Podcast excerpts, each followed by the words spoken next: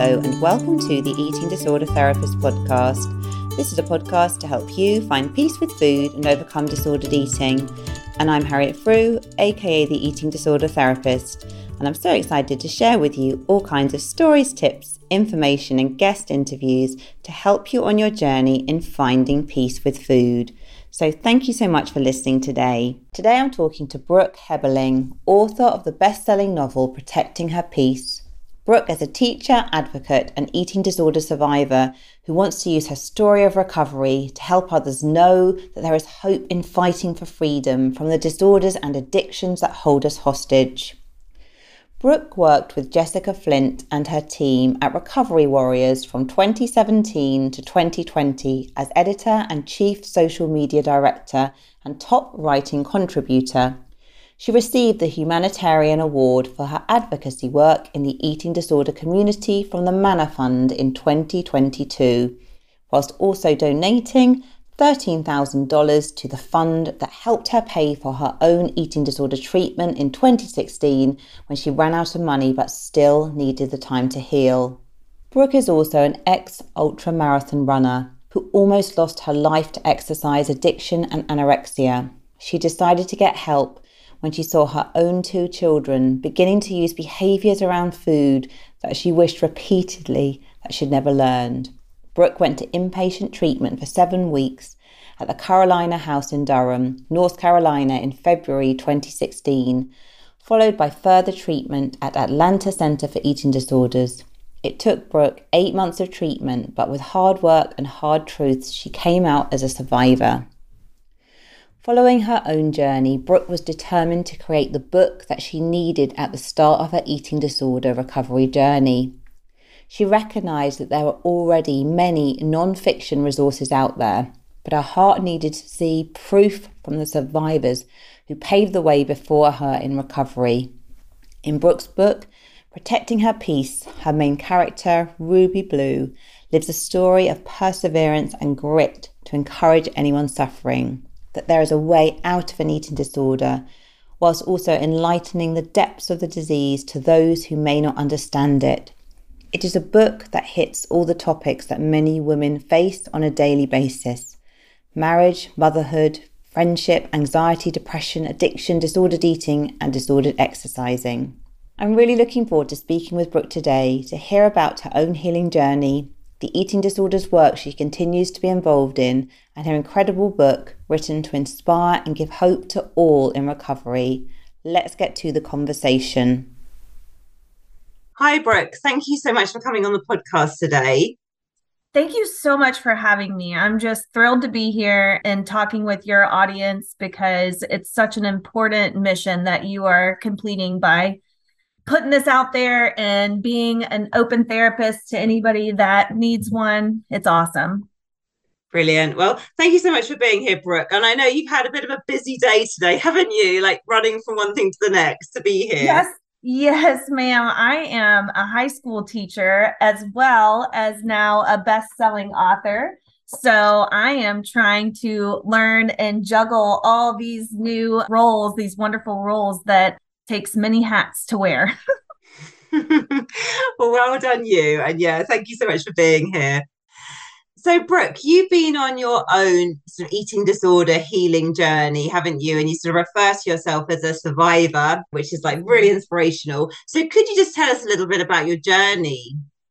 Yes. So, my journey's an interesting one because I think it's unique to me, but there are so many people out there that have suffered for a long, long time in silence and then get to a point where they just can't physically, mentally, spiritually do it anymore.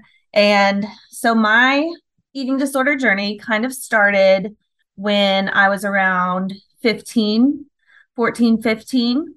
I had a family that was very, very, very health conscious. And I guess my family's motto back in the 90s was I eat to live, I don't live to eat.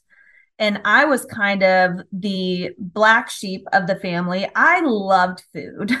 And I loved to eat. And I remember feeling back in that time period just not normal because everyone else around me was fine with just eating to live, yet I enjoyed food. And um, I also was kind of a perfect storm. I was a diver in high school, a diver, like a springboard diver. So I was in a bathing suit on display, being judged for my perfection on a daily basis, both in practice and in meets. And I also had a boyfriend at the time that was a bodybuilder and was very conscious about what he put in his body and how he used food as fuel, not enjoyment or pleasure. So I kind of had this background of I felt the joy and the love and the pleasure in food, yet everyone around me was telling me that was wrong, either subconsciously by their own actions and how they spoke about food to themselves, or directly of like, oh my gosh, I can't believe you're going to eat that. You have to be in a bathing suit. I can't believe that you, that, I mean, just add in any diet culture, just terrible saying, you know, mm. that I've heard them all and I was also, it's interesting because I was listening to one of your old podcasts and talking about people that were some, a woman that was embedded in sports and how, like, leaving that sport, she saw the changes in her body. Whereas mine started so young, you know, 15 years old. I thought that my body had to look like it did when I was 15 when I was 20, when I was 30. I never gave myself permission to actually become a woman. I had this idea and this mold in my head of what I could not surpass weight wise or even body style wise. I had in my mind I was the fit diver and I would do anything to keep that image and that persona in my mind. And when I did start fluctuating weight, or if I would change body style wise a little bit, I would use a disordered behavior to get back down to where I thought in my brain I had deemed as acceptable.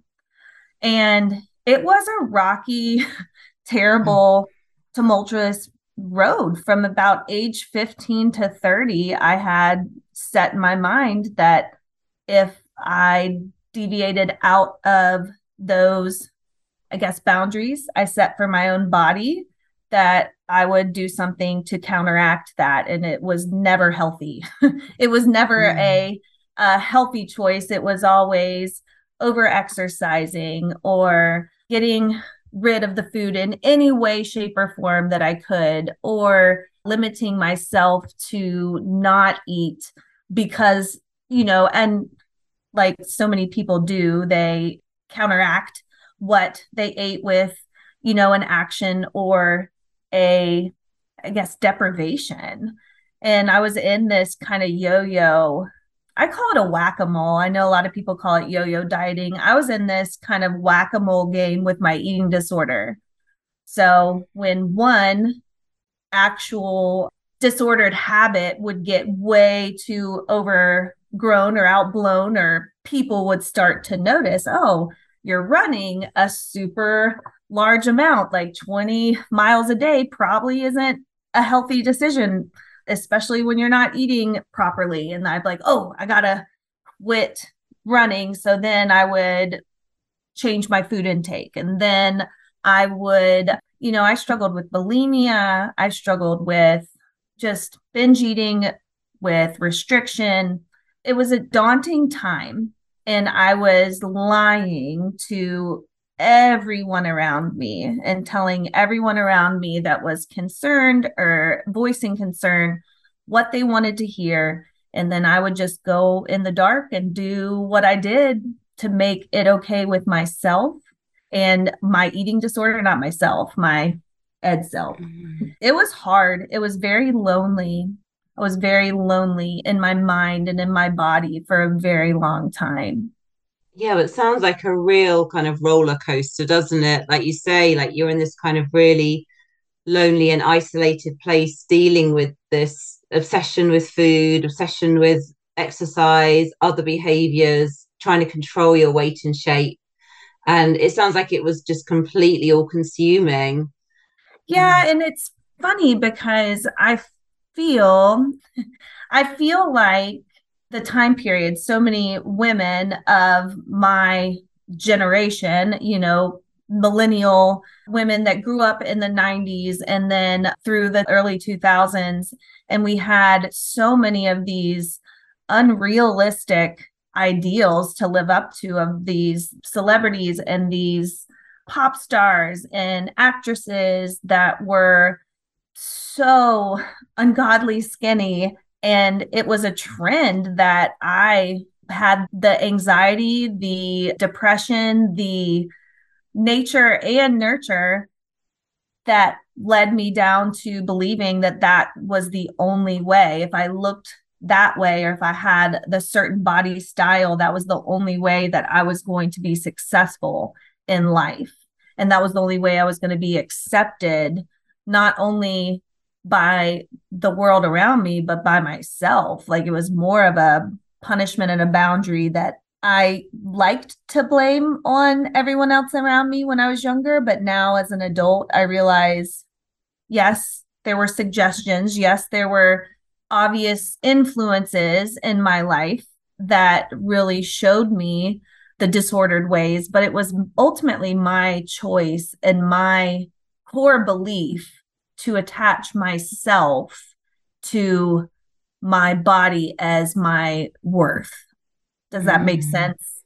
Yeah, no, it really makes sense. I think it highlights a really great point, actually, that obviously we have always these sort of predisposing factors don't we things that make us vulnerable maybe things that happened in our family like you said with the diving with the boyfriend maybe feeling a bit like the black sheep of the family not feeling good enough maybe in some ways you have all those things coming together but then i think once someone gets you know like yourself or anyone else gets in those kind of perpetuating eating disorder cycles the past becomes less relevant, doesn't it? And you're kind of, you know, you're just caught in this sort of horrible cycles, really, where the restriction maybe leads to like binging or purging or ex- over exercise and, you know, back round again. You know, it, and then, it's really hard. The, mm-hmm. and we're the only ones that can get off that ride.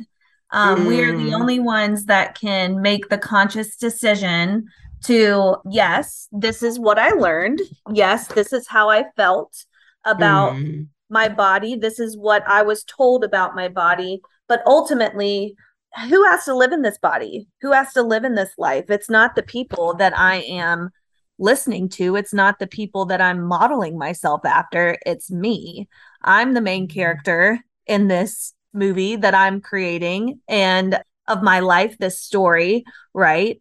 And mm. if I don't want it to be this way, I have to step off the moving sidewalk and take a hard look at how I got here and how I need to forgive myself for getting here. Mm. And then mm. moving forward, how can I learn to love myself in a way that I wasn't taught? Because that's what I want. And that's what I want to give to my children when I was, I have two kids. They are wonderful. They're Anna Blue. She's nine, budding little actress here in small town Georgia. She's so cute. And mm-hmm. my son, who is almost 11, and he is an outdoorsman, fisherman, baseball, golf, all the things. And it's funny when I became a mother, that's when so much of my past beliefs of myself kind of reared their ugly head and were not working for me anymore because mm. I saw these perfect little humans that were navigating the world and I am their leader. I am their window to the world as their mother. And what am I showing them if I am teaching them to hate themselves and hate their body and hate food, the life source of, you know, fuel that we need. I was 31 years old. My son was four. And I started seeing him model the behaviors and feelings and thoughts towards food that I had at such a young age. Mm-hmm. At four, he was terrified of any sort of break in a routine. He didn't want to go out to eat. He didn't want to go to different places to eat at school. He would refuse to eat anything that wasn't in the norm safety of his little cocoon bubble with me at home he would have super anxious reactions to. And I had to step back and instead of like, I'm very thankful that I had the insight in the, I guess, wherewithal to understand that this was me that he was modeling. And I had his sweet little daycare director because I've been a teacher since day one that they were born. And they went to an after school program and he sat me down and said, Brooke, you know, I'm concerned about your son. And I said, What's the matter? Is he misbehaving? Like, what's going on? She, he said, No, I watch him terrified of food. Anytime we have snack time, anytime we have a meal together as a class, like Graham is anxious, doesn't want to do it, gets uncomfortable. And looking back, this man visually probably understood that I had some disordered eating as well because I was not healthy uh, weight at the time. And I just broke down in his office. I and he was kind of the first person I confessed to. I said, "Sir, he gets it from me." And he mm-hmm. said, "Okay." And he was very kind about it and very sweet and uh, loving, but he basically said, "So what are you going to do about it?" Mm. And I was like, oh, dang it. I don't want to do anything about it. I want him to be fixed and me to continue to just be the way I am. And those two things be separate because that's how I want it. Because then I don't have to do anything hard work or look at myself to change so my kids don't suffer. And that's when I went to treatment. I got evaluated by a wonderful eating disorder treatment center here in Georgia, MANA treatment, and it was determined that I needed to immediately go into hospital care.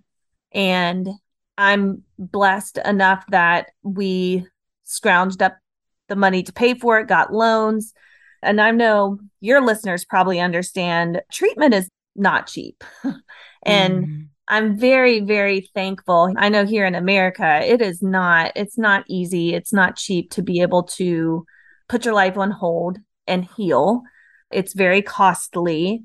And a lot of people just don't have the means to do it. That's why podcasts like this are so utterly important because it gives people a window to all these wonderful insights that these professionals that truly do care they can help you they can help you heal yourself and i was fortunate enough to be in a position to where i got help and it was not easy. My whole eating disorder treatment process took about eight months in active eating disorder treatment and then has continued to be I've had to go back for check-ins. 2020 hit because I went to treatment for the first time in 2016 and I was doing mm-hmm. great until 2020 hit and COVID kind of shut the world down and of course I got to a place where I was recognizing disordered habits again. And I went back and I went mm. to counseling this time. Thank goodness I didn't have to go the more extensive route. But it is, it's a life healing from an eating disorder is a lifelong commitment that is worth every single second, every single step forward, every single breath of air that you use every financial means that you use. It's so worth it because the alternative is just a sad and lonely life. That's what it was for me. It was a sad and lonely life within my brain as an existence. And I just wasn't willing to live that way anymore, nor was I willing to teach my children to live that way. Now a quick advertisement break. Are you a burned out, high achieving woman who's frustrated that emotional eating, weight gain, and exhaustion are self sabotaging your work and life? You're tired, fatigued, brain fogged, your cravings are through the roof, and you feel so insecure in your body, and that's impacting the way you show up in your business, career, and life. Who could you be if you actually addressed your emotional eating struggles, built food freedom, and made peace with your body? Free, that's what. Get support to fully overcome emotional eating, address hormone and gut issues, and build the body confidence and connection you've always desired. If you're ready to address each piece, be sure to check out Amber Romaniak, emotional eating, digestive, and hormone expert with nine years of experience helping over 1,500 women with support on all of the above without diets, without restriction or quick fixes. She will do a full health assessment and help you get to the root of your symptoms with hormone testing, gut health, and of course, support to help your body come back to balance with your mind and soul. Visit amberapproved.ca to book a 30 minute body freedom call or check out the No Sugarcoating podcast today to learn more about the connections between our relationship with food, mindset, and our health, and how it impacts the way we show up in all areas of our lives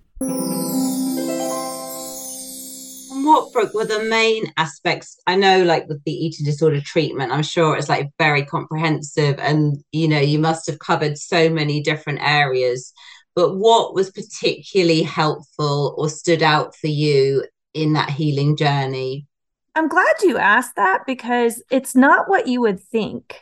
When I went into hospitalization, I went to a program in Durham, North Carolina at the Carolina House and for the first time in my life, I felt like I was given permission to exist where I was, how I was, and also nourish myself regardless of those things. I think often I used food and exercise as a way of punishing myself for not doing something that was in my realm of thinking that was right. If I didn't exercise the amount that I quote unquote had planned that day, then there's no way that I would have allowed myself to have a meal because I did not do anything to deserve it. For the first time, I was in a space where people were telling me I deserved to exist and fuel my brain and my body without guilt and without mm conditions. And it was the most beautifully freeing thing about being in in hospitalization treatment. I just felt like I was allowed to like food and enjoy mm. eating and I was being told things that it was so funny because there's one specific interaction I had and by the way, I've written a book about all of this. I'm going to kind of tell you one of the excerpts from my book right now, but I remember being in a treatment session where when somebody would leave, we would have kind of a celebration snack for them of like letting them on their way. And it was kind of a way for them to make something that was a fear food or a fear snack for them and celebrate with everybody and eat the food or the snack. And then it was kind of a going goodbye time. So we had at the treatment center that I was in, we had three of those in one day. It just so happened to work out that three beautiful survivors were branching out into the world and getting to go into step down programs. And it should have been a wonderful and joyful experience. And for me to watch these women overcome what all the troubles and food problems that they had. But I was sitting there so angry because I not only had one challenge snack that day, not two, but I had three different mm. snacks that were not the quote unquote norm that we would do in a specific day at this treatment center. And I was mad. I took the dietitian outside and I was 31 at the time. I'm in this place. There's, I think, the oldest other, there was one other I would consider, you know, old, like woman my age in her 30s there. But it was mostly young girls that were, you know, thank God their parents were recognizing that they needed help. But I was like, I was pissed. I was like, listen, I'm sitting here having to eat a cupcake for breakfast. You know, I'm just using examples, but this for lunch and this for dinner. And you're telling me that this is healthy, that this is normal. It's not healthy. It's not normal.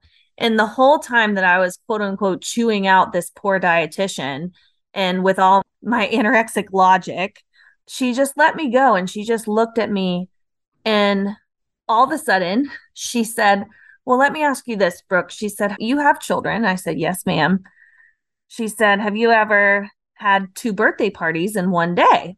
And maybe a church function that night where you have to go celebrate your nephew in the morning and then another friend and then have, you know, a church meal, whatever.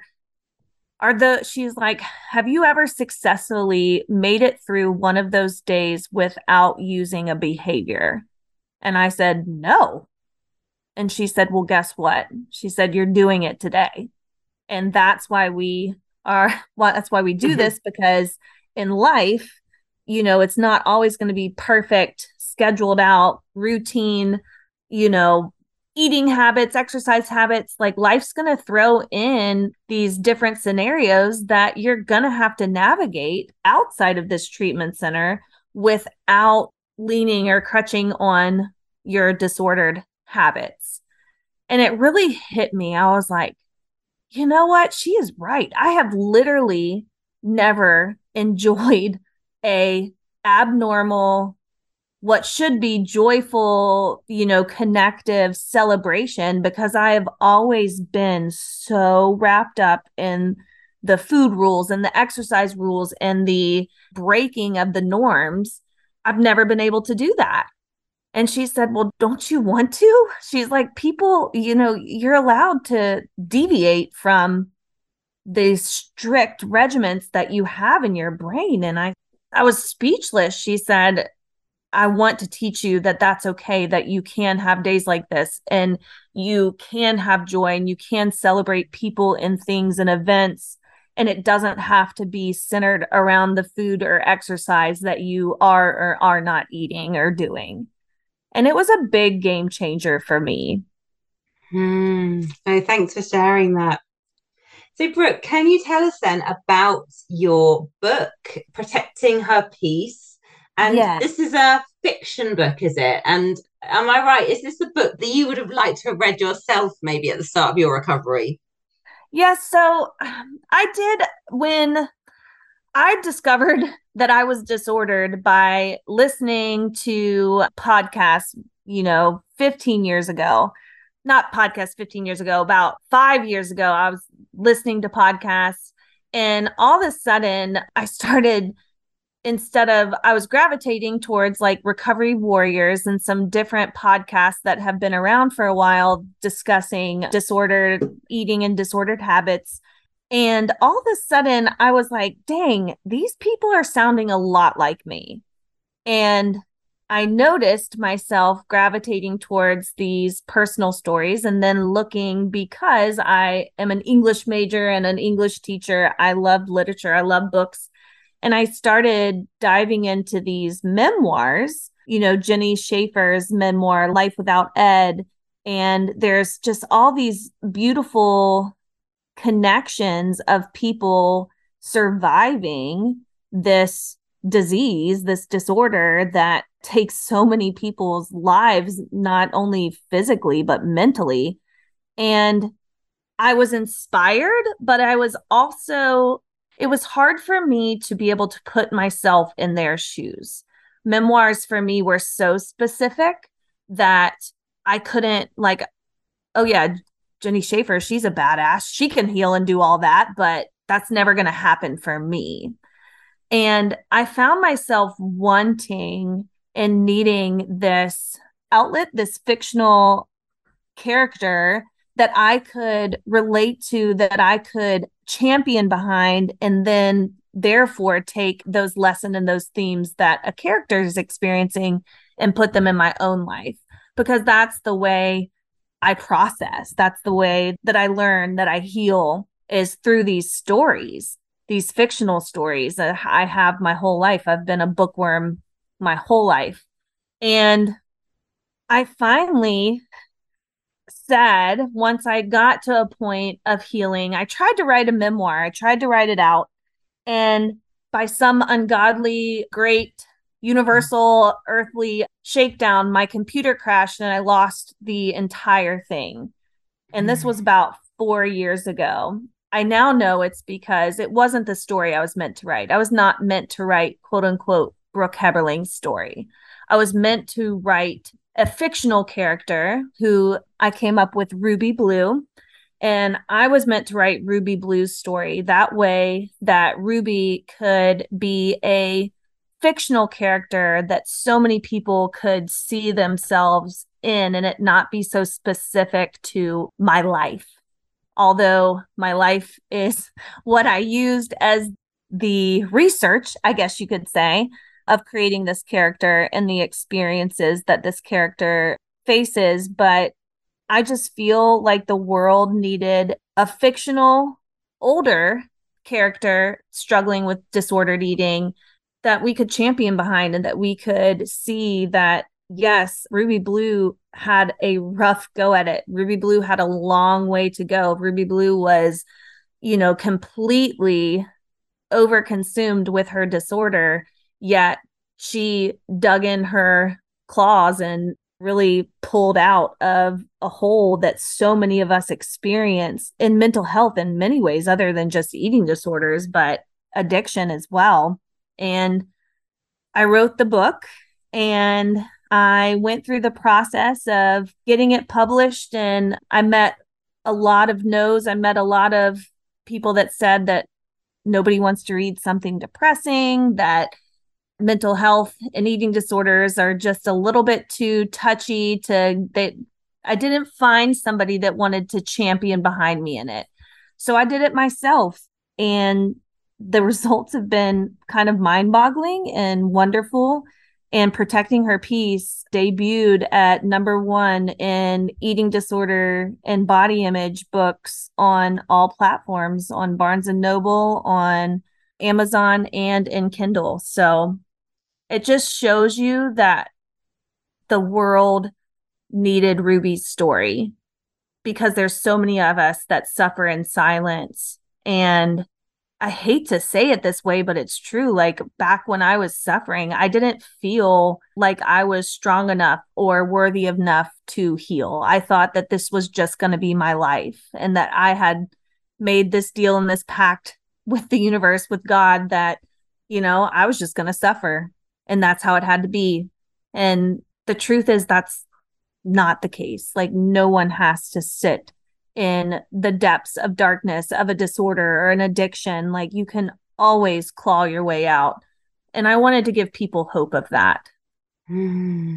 Well, congratulations, Brooke, on the success of your book. Yeah, it's wonderful to hear that it's been so well received. And like you said, the world definitely has needed this book, I think. Yes, ma'am. I definitely think so. And I truly hope it continues to. It's not only for the sufferers, I think it's a beautiful story. It's a story about Ruby Blue, who recovered from an eating disorder, but then has a hiccup in her marriage where her husband makes a mistake. And instead of taking it personally, she decides to really hold on to all the truths that she learned about herself within therapy. And it kind of flashes back to those moments. And it really shows that regardless of what obstacle comes in life, that as long as you're willing to keep fighting, like you're going to keep making strides to get better. And it also shows how loved ones I really wrote it too because there were so many people in my life that when I was suffering and still this day, people emailing me, talking to me, calling me about the book saying I did not know it was that bad. And so often what we see people suffering from on the outside, the mental and inner aspect of that, and what we do in the dark is 20 times worse. And I wanted to write the book to help others that are loved ones, parents, spouses, siblings, best friends of these people that suffer so they can have a tool to kind of see like what goes on in the inner workings of somebody's brain that suffers from this and how can they be present and really learn to speak and talk to somebody who is struggling because it is it's hard for those who watch their loved ones just deteriorate or crumble from these disorders and addictions Hmm. And I know this is a quite a complex question, but for any carers or loved ones who are listening, I mean, I know there are many things carers can do, but what would you say that your number one message would be to carers and family who are trying to support but don't know how? Like, where's the starting point for them? The greatest thing, the greatest tool that I give to people is ask questions without expecting the answer. There's so many times that we as and I've learned this by also looking at my own children as well and as a caregiver for my own children asking questions is the best without making assumptions. So if for example one of my biggest i was running addict. I had an addiction to running and one of the biggest hardships for me was giving up that physical activity that physical I don't know what you would call it, that running was like my drug, that my feet on the concrete, that explanation of getting things and out of my head and just physically running them to death was how I wanted to escape. And my husband, so lovingly and wonderfully, would, when I would tell him, I have to go run, instead of saying, You don't need to run. That's terrible. Like, this is stupid he would sit down he'd be like well tell me why like why do you feel like you need to run right now and him just prompting those questions i would say well cuz i feel like i didn't stick to my meal plan and i need to compensate for it. Well what is the rule brooke about sticking to the meal plan? Are there days that they're going to deviate? Yes like and all these questions that he would ask me that would then in turn help me get to the point to where I was making the decision of, okay, I really don't have to run today. Instead of him telling me that I don't need to run, that was a big game changer. It was taking my power that I was giving to the eating disorder and then giving it back to myself. So I think my final answer would definitely be ask questions without assumptions and see where the conversation goes and really kind of make a space to communicate with your loved one about how they're feeling and you know it's funny i heard somebody say we pay all these therapists to just like listen to us and mm-hmm. it is it's a wonderful thing and i've done it gosh for 20 years of my life and i will continue to do so but also giving myself permission to have those type of conversations and that open dialogue with the person that loves me most in the world, I should be able to do that. And so it takes asking questions and listening, I think, is the biggest thing for a caregiver. Hmm. Yeah, and it sounds like with that questioning, it's sort of done like with a lot of just curiosity and compassion, isn't it? Really, you know, yeah, it's not coming from a judgmental place. Really, it's just sort of opening up that exploration, and like you say, like it's almost putting the responsibility onto you, isn't it? I guess you as the recoverer, person in recovery, that you're starting to then question things yourself and maybe explore things or look at things a bit differently. And I guess it's not going to be an overnight transformation, is it? But it's starting to like in a drip drip way start to take your power back, which is a game changer over the long term, isn't it? Yeah, and people that suffer from eating disorders, a lot of it is about power and control. And if you shift that, those like, you know, we have these rules and this dialogue we've had with ourselves and our brain for so long, but that dialogue can be shifted and you can take control in a positive way instead of a negative way.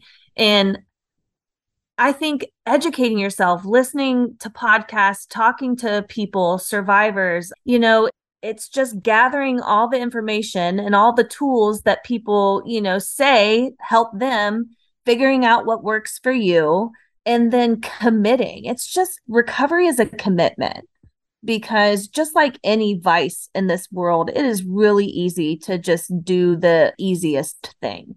It's really easy to not use the knowledge that you have.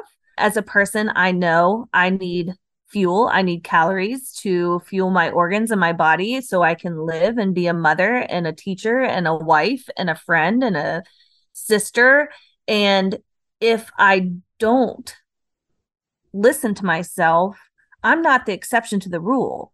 My body biologically needs fuel just like anyone else's body.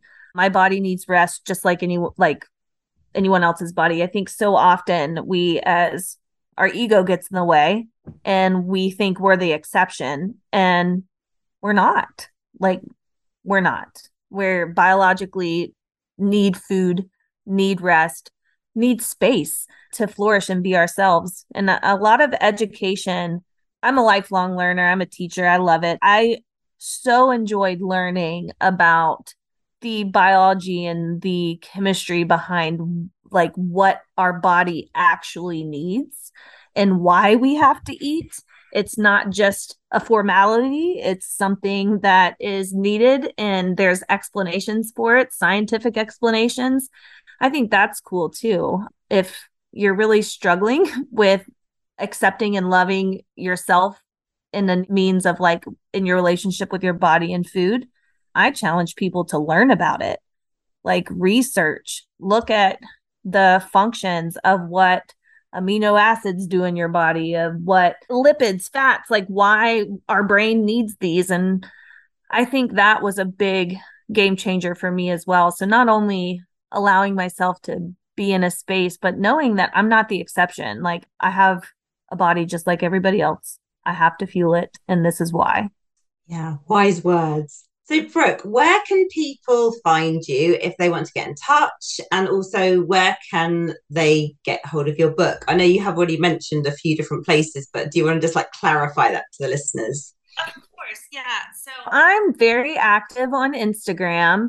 So, author Brooke Heberling is my Instagram, and you could find me there. I also, my book is Protecting Her Peace. It is available on Amazon, on Kindle, and on Barnes and Noble as well. And it is, it's a book not only for people that understand and suffer from eating disorder and addiction, but it is a, such a wonderful tool for the caregivers to have an understanding of the inner workings of a mind of a person that suffers and how they can be there and support and also help themselves and stand up for themselves too.